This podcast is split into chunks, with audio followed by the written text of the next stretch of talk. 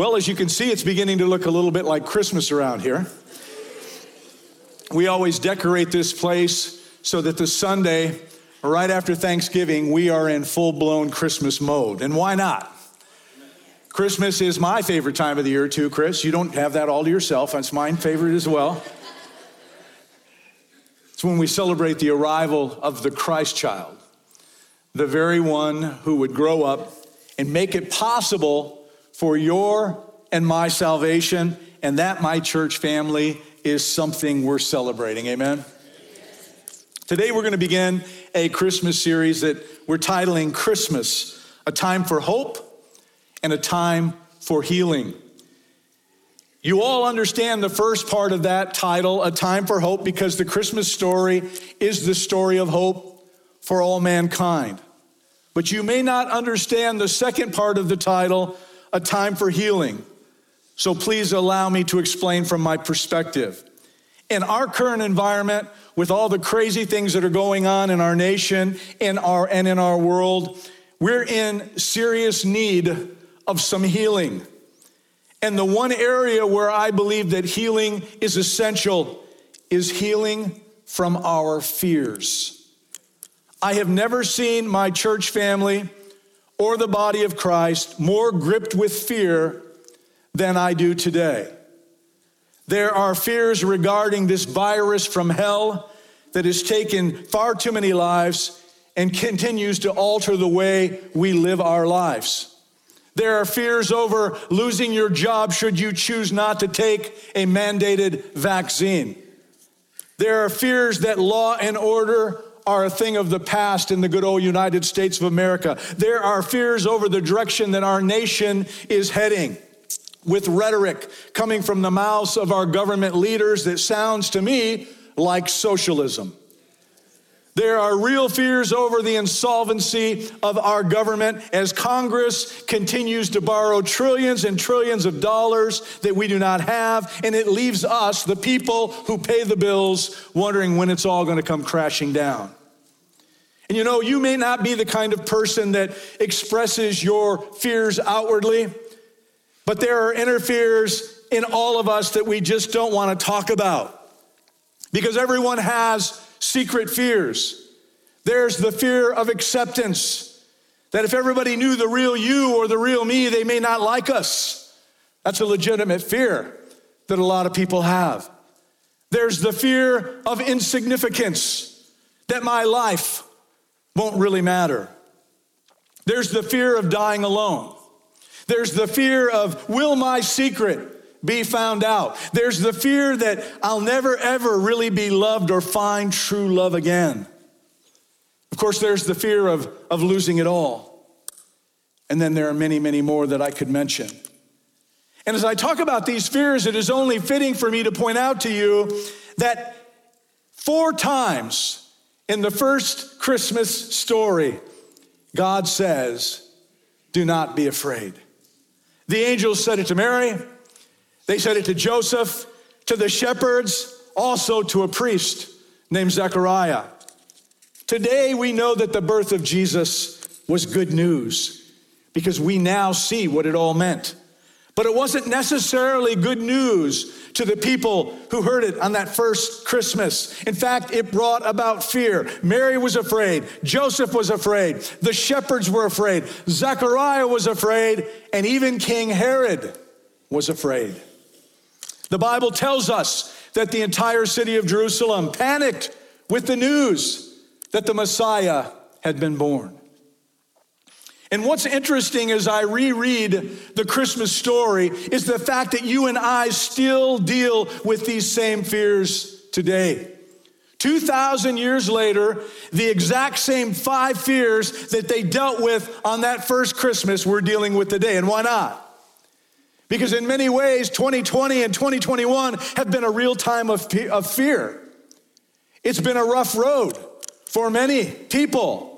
Over this span of time, every day, the headlines are about COVID deaths, violence in major cities, racial tensions at an all time high, Islamic terrorism on the rise again. There's injustice. There's a refugee crisis at our border, and the list goes on and on.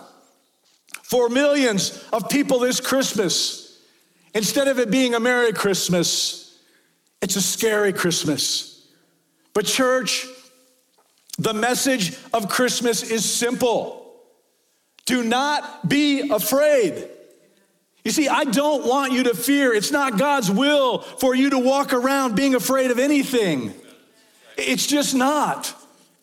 So today I want us to look at the Christmas story and allow it to show us how to defeat our fears that hold us back and keep us from being all that God wants us to be. So I quickly want to go through five common fears that they dealt with on that very first Christmas. And then I want to ask you, how do these fears apply to you today? And then I want to show you the secret of ridding yourself of fear, and it's based upon what God told them to do on that very first Christmas. So let's start by identifying these fears that they had to face on that first Christmas. And the first one was one that Mary had to deal with. Mary had to face the fear of inadequacy. You know the story. One day, an angel appears to this young Jewish peasant girl with no education the angel says to Mary in Luke chapter 1, verses 28 through 33 Greetings, you who are highly favored. The Lord is with you. Mary was greatly troubled at his words and wondered what kind of greeting this might be.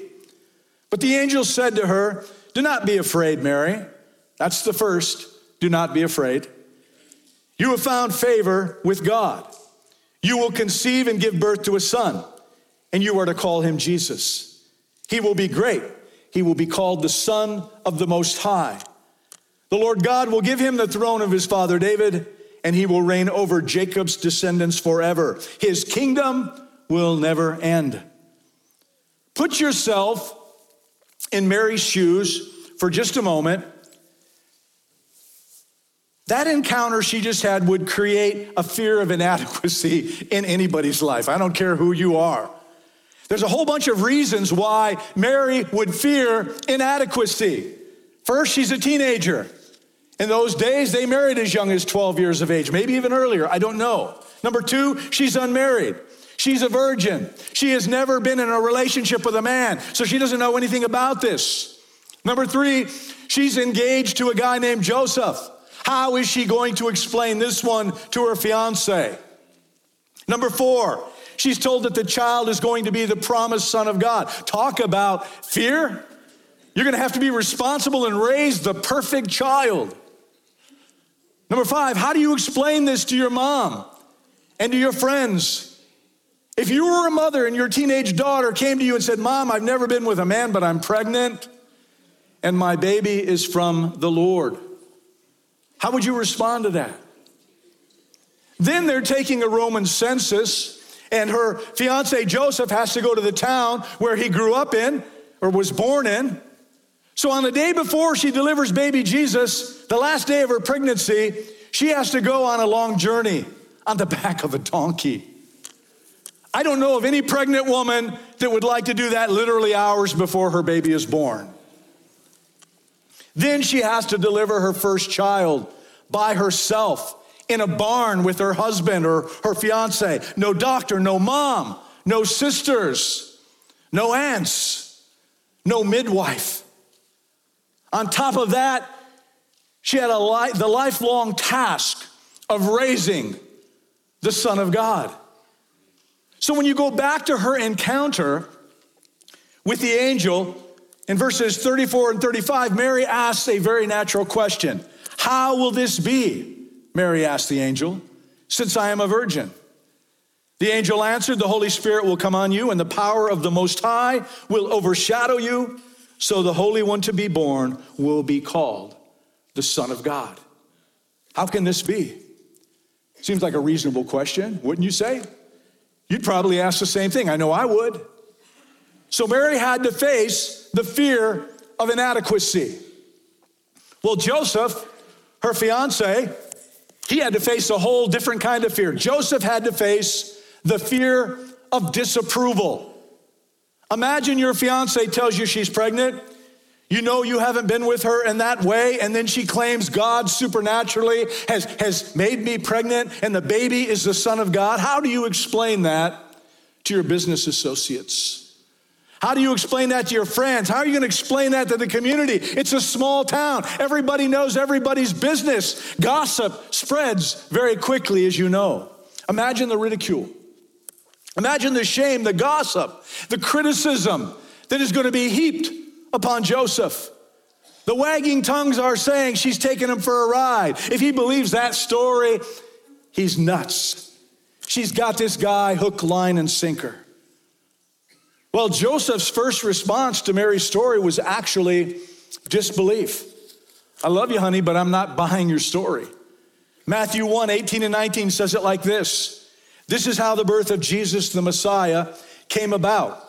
His mother Mary was pledged to be married to Joseph, but before they came together, she was found to be pregnant through the Holy Spirit.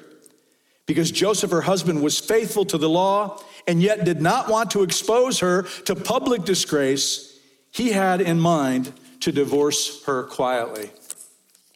So Joseph privately decides that he was going to quietly break off the engagement. And by the way, the engagement back then was totally different than the engagement today. So when it says divorce her, engagement was as good as being married in that culture. You have to understand that.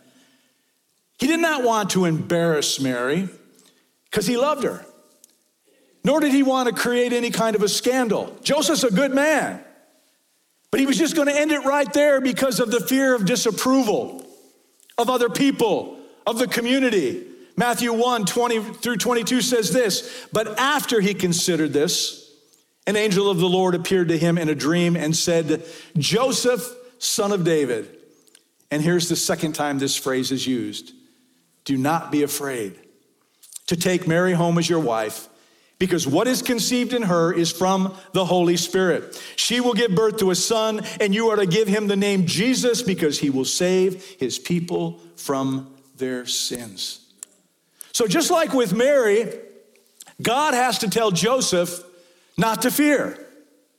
So, let me ask you a question this morning Whose disapproval are you afraid of? Let me put it another way Whose approval are you living for?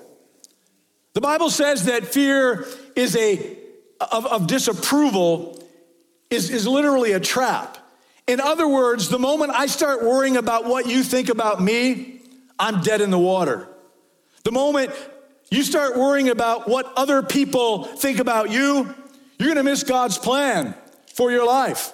God has a plan for your life, but understand, so does everybody else. They have a plan for you. You got to decide whether you are going to please God or you've got to decide whether you are going to please people. Joseph could have missed out on the greatest blessing of his life, of being the privilege of being the stepfather of Jesus, the Son of God. And if he had worried about the disapproval of people enough, he would have missed that. But he decided, I really don't care about what other people think. I'm going to do this because it's the right thing to do. So Joseph faced the fear of disapproval. Next, there's another group of people called the shepherds, and they had to face their own fears. The shepherds faced the fear of, of sudden change. Here's the picture the shepherds were out in the fields watching over their flocks the night that Jesus was born. They're an easygoing bunch. They, they, they kind of take everything in stride. That night, they had put the sheep away for the evening. They're sitting around the campfire. They're having dinner. I'm sure that they're probably talking and they're having a really, really good time. All of a sudden, the sky brilliantly lights up. You got to remember, this is before electricity. This is before electric lights or laser light shows or fireworks or any of the stuff that we're used to seeing in the night skies. They hadn't seen anything bright ever in the middle of the night. The sky lights up and it is filled with angels who are singing loudly in chorus. They've never seen angels. It scared them to death because their plans for a quiet evening were shaken up. There was this sudden change. The Bible says this in Luke 2 8 through 14. And there were shepherds living out in the fields nearby, keeping watch over their flocks at night. An angel of the Lord appeared to them, and the glory of the Lord shone around them, and they were terrified. Would you be? But the angel said to them, Do not be afraid. There's the third time this is mentioned. I bring you good news that will cause great joy for all people. Today in the town of David, a Savior has been born to you. He is the Messiah, of the Lord. This will be a sign to you. You will find a baby wrapped in cloths and lying in a manger. Suddenly, a great company of heavenly hosts appeared with the angel, praising God and saying, Glory to God in the highest heaven, and on earth, peace to those whom his favor rests. I wonder, do you like to be caught off guard? I don't. And I really don't like it when my plans are changed by somebody else. Do you? When you look at the dramatic way in which their plans were changed, with their adrenaline no doubt pumping while they're trying to take in all with all their senses what is going on around them at that moment you can really understand how uncomfortable this sudden change of plans was for these shepherds you know i've walked with god for over 25 years now i'm a friend of god and i know him better than i know you i talk to him more than i talk to most of you and yet even though i have known god for that long, and that's a short time compared to how, how long some of you have known the Lord, sometimes God will show up in your life and it can be scary. He can pr- bring a proposal to you, something he would like you to do, and you go, This doesn't fit into my plans. This isn't what David's plan for life was. And it can be frightening. That's what happened here. There was this fear of sudden change, but God doesn't want to scare you. That's why he says, don't be afraid. So these shepherds had to face the fear of change. Well, there's another character in the story by the name of King Herod who has to deal with panic at the announcement of Jesus' birth. And this is what he feared. King Herod faced the fear of losing control. Herod was the king of the Jews. He was actually the king of Judea, but he was hated by the Jews because he wasn't actually a full Jew. In addition, Herod was paranoid of losing his throne. He was paranoid of conspiracy theories.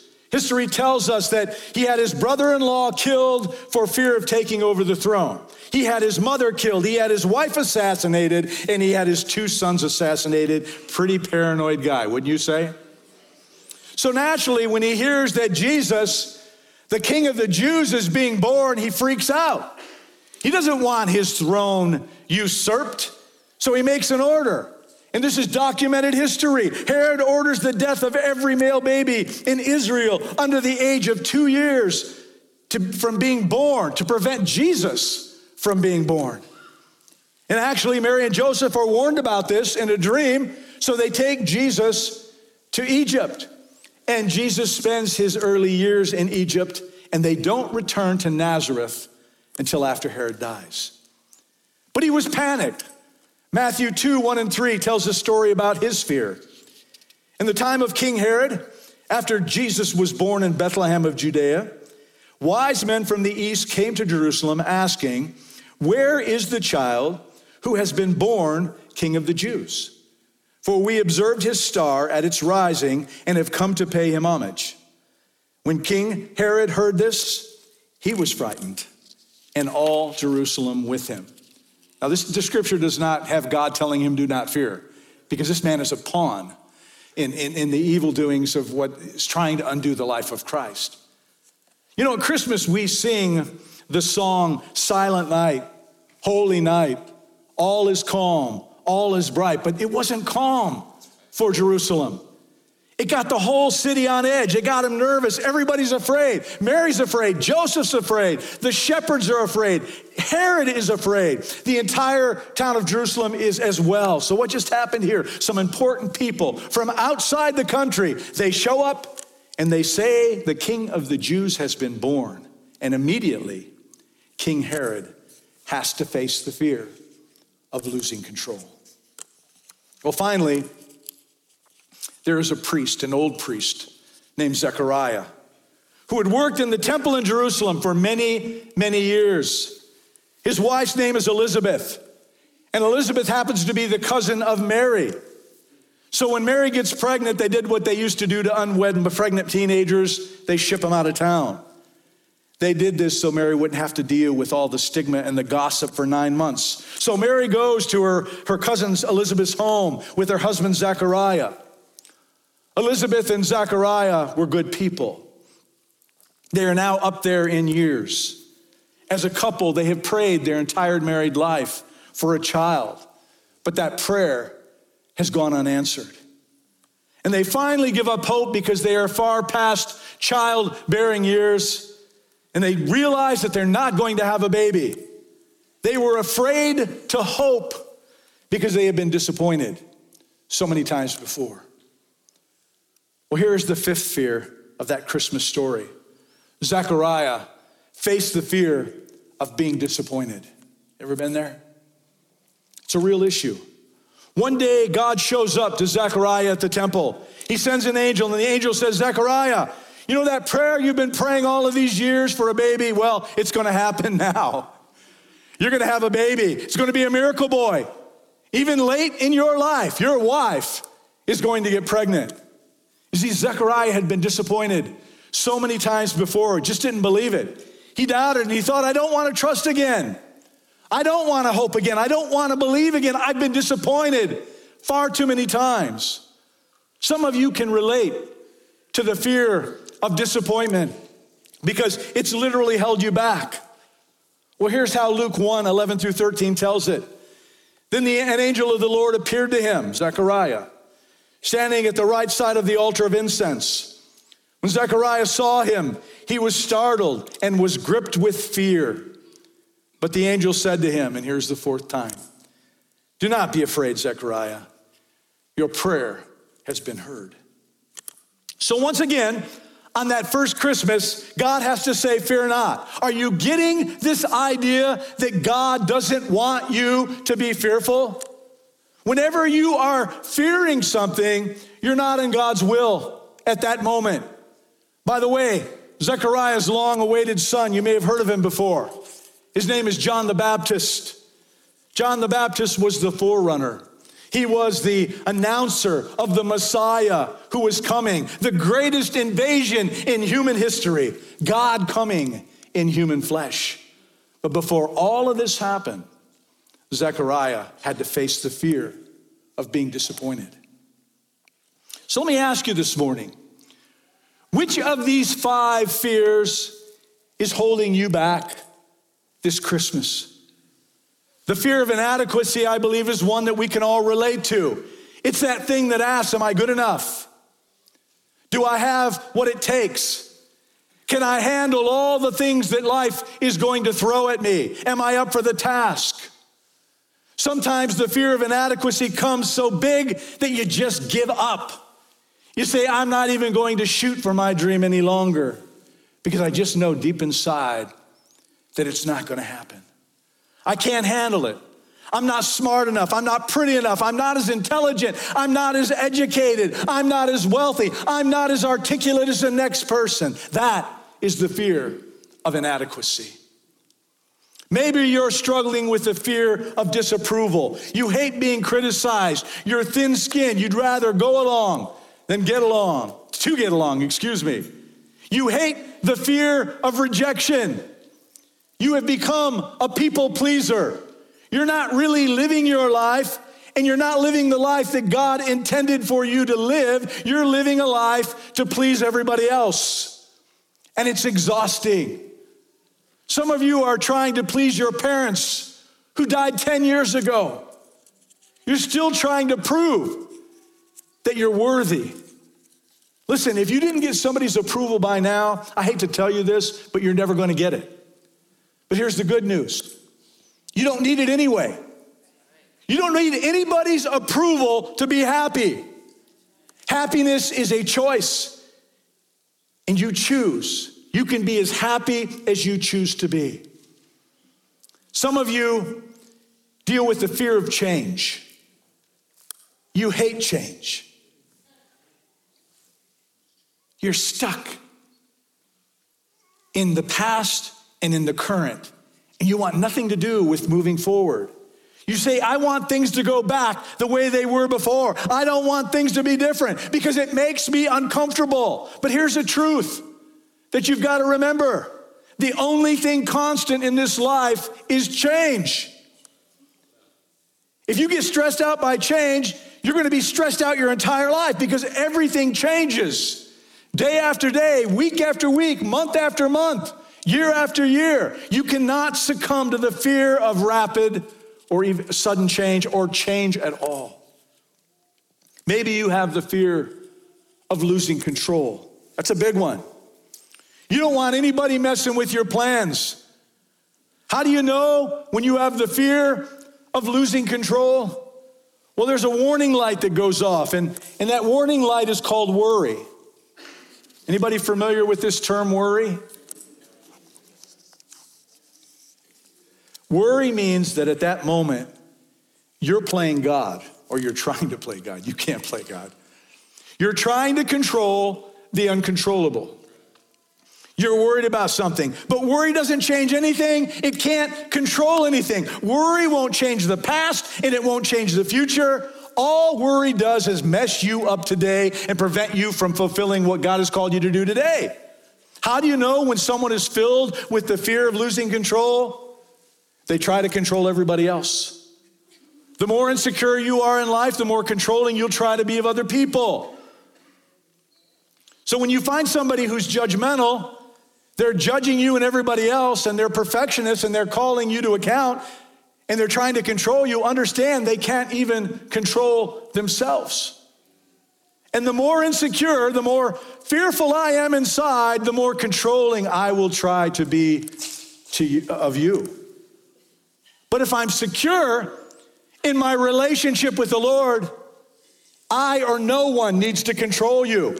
I don't need to control your opinions. I don't need to control your behaviors. I don't need to control anything about you because I'm not worried about losing control because I've already given control of my life over to the Lord. Here's another one. How about the fear of being disappointed? Some of you have thought to yourselves, I'm never going to let another man get close to me, or I'm never going to let another woman break my heart again. I'm never going to go after that dream. I'm not even going to try for that promotion at work because chances are I'm not going to get it. I'm afraid to trust. I'm afraid to believe. I'm afraid to believe in God or give my life to God because I might be disappointed. I'm afraid to hope again. Which of these fears have you been dealing with? If any of these fears ring true in your life today, you really need the message of Christmas. Well, you've picked the right church to come to because I'm going to teach you some solutions about dealing with your fear. So, how do I get the fear out of my life that keeps me from becoming all I want to be and all that God wants me to be and what He wants me to have? You do the things that God told them at that very first Christmas. And if you do what God told Mary and Joseph and the shepherds and everybody else to do, your fears will dramatically decrease. And the joy and the confidence in your life is going to rise. Here's the first step every day, surrender your life completely to God. Say, God, I'm fearful, but I'm giving you the good and the bad and the ugly of my life right now, and you start each day by saying those words to Him. This is how Mary overcame her inadequacy. When the angel unloaded all of that stuff on her, she overcame her fear of inadequacy with this statement in Luke 1, verse 38 I am the Lord's servant, and I am willing to accept whatever God wants for my life. In other words, I surrender my life completely to God every day. I am the Lord's servant. My creator made me. He knows what is best for me. He knows what will make me happy even more than I know what will make me happy because he's my creator. I am the Lord's servant. So I'm willing to do whatever God wants me to do with my life. Have you ever said those words to God before? God, you're my creator. Whatever you want to do in my life or with my life, I will cooperate with you in it. If you haven't said that, then you will find yourself often in constant tension. That's why you have fear. That's why you have anxieties because God's going one way and you're going another direction, and that is a recipe for failure. So it creates fear in your life. But I want you to listen to this God will never ask you to do something that He doesn't give you the power and the ability to do, no matter how big it seems to you. Everything seems huge at the beginning, but when you start looking at it, it's never as big as you think. But the point is, He will give you the resources, He will give you the power, He will give you the ability to do that very thing He has asked you to do. God will never ask you to do something that He will not provide for you the resources, the time, and the network, everything that you need to do what He has called you to do. Because God doesn't sponsor flops. We sponsor flops. We hit dead ends all the time with our plans, but God's plan does not have a dead end. Put your confidence in Him and not in yourself. You got to just stop. You got to surrender your life completely to God every single day. Here's number two stop listening to the voices of fear. That means you're going to have to change what you watch, what you listen to, and what ideas you allow to get into that cranium of yours. If you want to move out of fear, you have to do that. You got to stop feeding fearful things in your mind. I'm talking about books, I'm talking about movies, I'm talking about TV shows, radio, internet, on and on it goes, because all around you are naysayers and negative people. In case you haven't noticed, we live in a pretty negative culture. I mean, let me ask you is it easier to be positive or negative today? is it easier to be for something or against something today? I think you know the answer. It's easier to be negative and against stuff. And the internet just feeds that and it rears you in. And you just keep coming in, flopping fish, one right after another. You have negative voices all around you saying you can't do it. You're not good enough. You're not smart enough. You're not pretty enough. You're not rich enough. You're not talented enough. You got all kinds of negative voices surrounding you. And often those voices are inside of you. So you have to stop listening even to yourself. Let me give you a little bit of a stress reliever. You don't have to believe everything you tell yourself because you lie to yourself more than you lie to anybody else. Sometimes you tell yourself things are good when they're not. Sometimes you say things are really bad when they're not so bad. You need a much more objective source of truth than just your own opinion. Because truthfully, that opinion may have come from the bad burrito that you ate the night before. And understand this you are not the final authority on the truth, nor am I. God is. We need an objective outside source because we often get it completely wrong. Let me ask you, how does it go for you when you follow your own instincts, when you follow your own way? Are you hitting dead ends? Are you meeting every goal? Are you having every dream fulfilled in your life? No, you're not. So you got to stop listening to the voices of fear because fear is the opposite of faith. When you're walking in faith, you're not walking in fear. When you're walking in fear, you're not walking in faith. When, when you invite faith into the front door of your house, Fear goes out the back door. When you invite fear into the front door of your house, then faith goes out the back door. The two cannot exist with each other. And the Bible says in Romans 14 23, everything that does not come from faith is sin. Listen, fear is contagious, it's a communicable disease. If we get around fearful people who think the world is going to hell in a handbasket, guess what?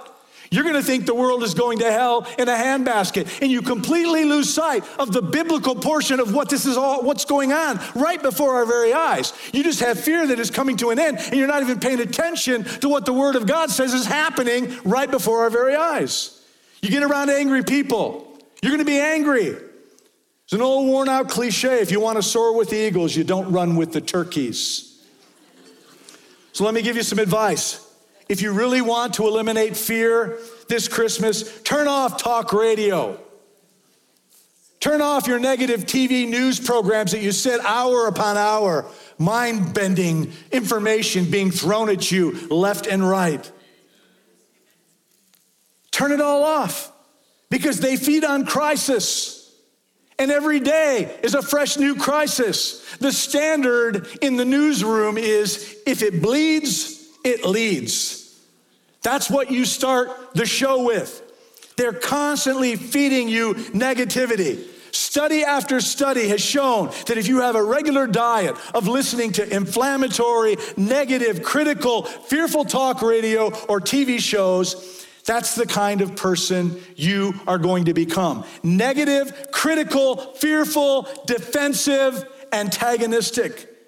And if you want to be that way, then have at it, my friend. Keep listening to it. But I don't know about you, I personally would like to be a positive, faith filled person rather than a fear filled person. Another thing I would suggest is you start hanging out with people of faith. Get some new friends. It's a good reason to find a church like High Point and start attending it. Surround yourself with people of faith who have a more positive outlook on life rather than such a negative outlook on it. Can you imagine all of the negative and fearful voices that Mary had to block out of her mind? Can you imagine how those voices created all kinds of anxiety and fear and insecurity in her? Mary had to block out all of those voices in order to hear the voice of God so that she could fulfill her destiny. The third thing to do in overcoming fear fill your mind with music that praises God. Praise is the antidote to panic, and worship is the antidote to worry. Why? Because when I'm scared to death, all my attention focuses on me, how I feel, how I look, how incompetent I am. You're totally focused on yourself. So, to get rid of that kind of fear, you need to get your focus off of you. And you need to get your focus onto God. When you turn your focus on God, that is called praise. That's called worship. Worship is nothing more than focusing on God. And when you focus on how big God is, guess what? It shrinks the size of your little bitty problem.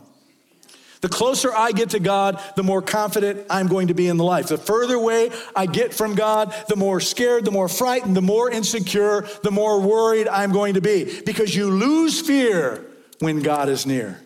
Remember that. When you're far away from God, it always depends on you. But it's never just up to you. It's never. God says you don't need to be afraid. He says, I'll help you. So, by focusing your mind on God through music, it shrinks the size of your problem and it enlarges the size of your God. It's simple. The bigger God gets in your life, the smaller your problems become. And any of you who have ever gone through a difficult season in your life and you listen to music that helped you to put your focus back on God, you know exactly what I'm talking about here.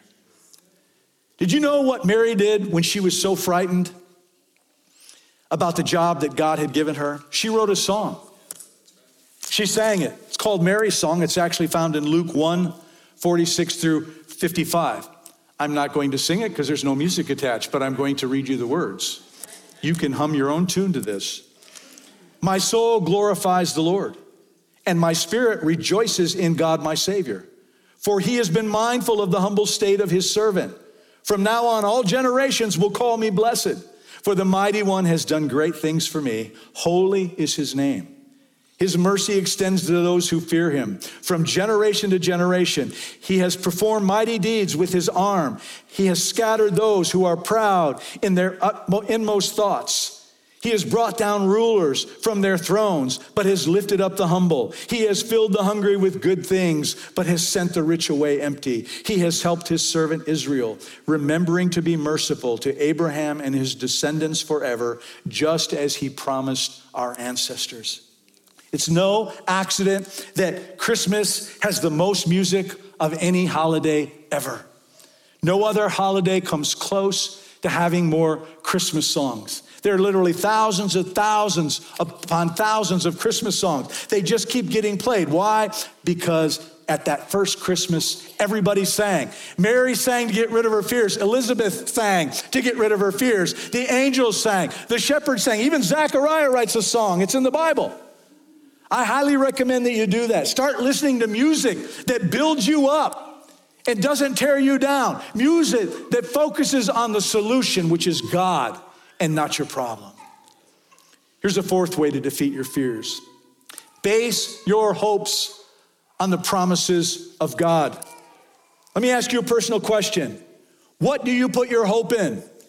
What gives you hope for next year? Well, I've learned that I can't put my hope in myself. I've learned that I can't put my hope in the economy. I certainly can't put my hope in our government. I don't put my hope in political correctness or conventional wisdom or, or public opinion or cultural values. I put my hope in what God has promised in His written word. Did you know that in the Bible there are over 7,000 promises from God to you? And yet many Christians have never taken the time to read and learn and memorize even one of His promises. It would be silly going through life and not knowing what God has promised to do in your life. The reason you are fearful, the reason you are anxious, the reason you are worried is because you don't know what's in the manual for Christian life, God's word, the Bible. The Bible contains promises from God to you about your about your finances, about you, about your health, about your family, about your relationships, your career, your past, your present, your future, about forgiveness of sin and about eternal life. They're all there. But you don't know them and you can't claim them. They're like gifts that you've never unwrapped. It's like somebody writing you a million dollar check and you're never taking the time to endorse it and deposit into your account. The fifth key to overcoming fear in your life is this stop listening to all the static and start focusing on what God has promised to do in your life. This is what gave Mary confidence. And, and Elizabeth noticed this in Luke 145. She said to Mary, Blessed is she who has believed that the Lord would fulfill his promises to her. She believed. And that's what gave this young peasant girl enormous confidence in an incredibly fearful situation. She believed that God would keep his word. When you start doing that, you will be blessed too. As a pastor, I want you to be blessed. It's why I do this. I want you to be fearless as you walk your Christian life. Psalm 56, 3 through 4, David says this When I am afraid, I put my trust in you. In God, whose word I praise, in God I trust, and I'm not afraid. In other words, I praise him for what he has promised to me. As I said, there are over 7,000 promises in the Word of God. I don't have time to go through them. But if you've gone through life not knowing any of these promises, I'm certain that you've had a lot of worry and you continue to have a lot of fear. You've had a lot of frustrations and fatigue and failure as well. But let me tell you about the greatest promise that's in the Word of God. It's the promise that when you die, you can go to heaven if you trust in the Son that God sent to us on that first Christmas. It's called the promise of eternal life. And it's found in John 3:16, probably the most popular, well-known scripture in all the Bible. For God so loved the world. He did it out of love. He didn't do it out of anger. He didn't do it out of fear. He didn't do it out of judgment. For God so loved the world, that includes me. That includes you, includes you watching online. God so loved you that he gave his only son. That's what Christmas is all about. He comes to this earth in the form of Jesus Christ, that whosoever believes in him. Notice it doesn't say believe and be perfect or believe and never sin. It just says believe. Whoever believes in him, that's the one condition, shall not perish, but have eternal life. That's the best promise that anyone will ever offer you. Scott, will you Worship team, come forward. Help us close this down. Jesus Christ came to this earth to die for your sins so that you won't have to pay for your sins. He was hung on that cross so you can quit hanging yourself on a cross and feeling regret and resentment and rejection and shame and guilt and all those feelings that we human beings deal with. But Jesus didn't just come to this earth to forgive you of your sin. That's part of it. He didn't just come to this earth to get you to heaven if you put your trust in Him. He also came to eliminate your fears in the here and in the now. This last verse up on the screen behind me is Hebrews 2, verses 14 through 15. It says this about Jesus Since the children have flesh and blood, He, Jesus, too shared in the humanity, so that by His death He might break the power of Him who holds the power of death, that is, the devil, and free those who all their lives were held in slavery by their fear of death. The fear of death is a universal fear, ladies and gentlemen, because the last time I checked, the mortality rate in this world is still 100%. We're all gonna die someday. It would be foolish for us to go through life unprepared for what we know to be inevitable. That's called denial.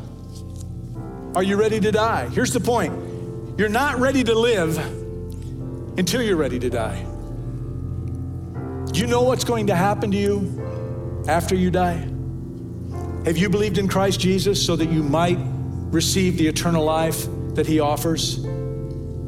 If you do, and if you do that, should choose to do that this morning, I can assure you, you're going to eliminate a boatload of fears that you've been living with because now you have put your trust and your faith in the Lord Jesus Christ. That's the whole purpose of Christmas.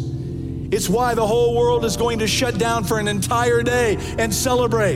The last line of that, that Christmas carol, O Little Town of Bethlehem, goes like this The hopes and fears of all the years are met in thee, are met in Jesus tonight. I asked the worship team to lead us in a song.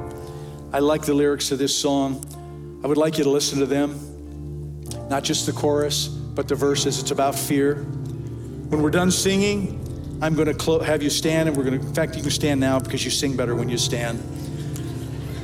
When we're done singing, I'm going to close in prayer, what I'm going to call a no fear prayer, a do not fear prayer. I've written it down word for word. I don't normally don't read prayers, but I'm going to read this one because I don't want to miss anything on this. Not only that, if you've had any anxiety or you've had any distress in your life, then I highly recommend that you pray the prayer along with me that we're going to pray at the end of this service. But more importantly, if you don't have a relationship with Jesus Christ, I encourage you to allow yourself to receive the salvation that He offers you this day. Why celebrate Christmas if you don't know the God who sent His Son? That's important for us to know.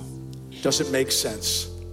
Why celebrate Christmas and not partake of the gift that He gave to you and I. Scott, go ahead and lead us in this song.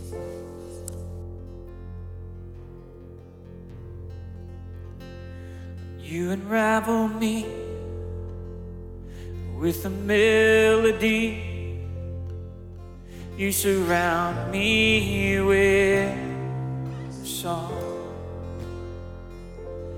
of deliverance from my enemy till all my fears are gone. And I'm no longer a slave to fear. I am a child of God I'm no longer a slave to fear. I am a child of God.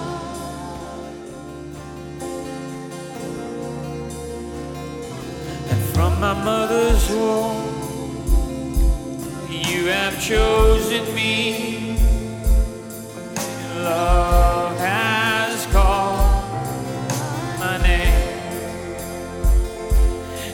been born again into your family.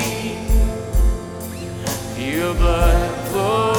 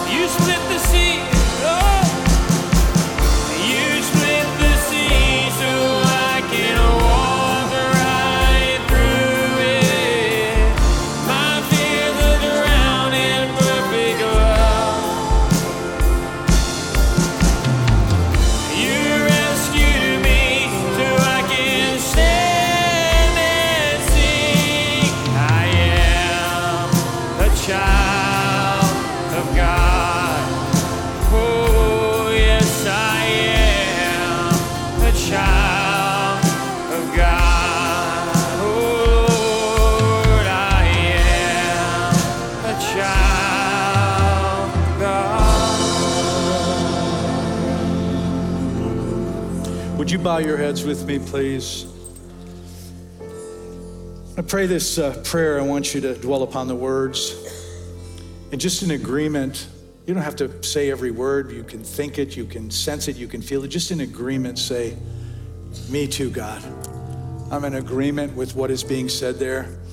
What matters is your attitude of humility before the Lord. And that attitude of humility just simply says, God, I need you. Pray these words in your heart along with me. Father God, I, I don't want to be fearful. I want my life to be full of fear, of faith, and not fear. And I admit that I've struggled with some of these fears inadequacy, the fear of disapproval, the fear of change, the fear of losing control, the fear of being disappointed. I've been afraid to believe. I've been afraid to trust. I've been afraid to hope. And I've even been afraid of you. And yet you tell me not to be afraid. So starting today, I surrender my life completely to you every single day. You're God and I'm not. I want what you want for my life. You know what will make me happy more than anybody else. So I ask you to help me to stop listening to the voices of fear and start hanging out with people of faith. Help me to fill my mind with music that gets the focus off of me and back onto you. Help me to base my hope on not some flimsy idea, but on the rock solid promises of God. Lord, you said that if I believe in your Son, I will not perish but have eternal life. And I want that.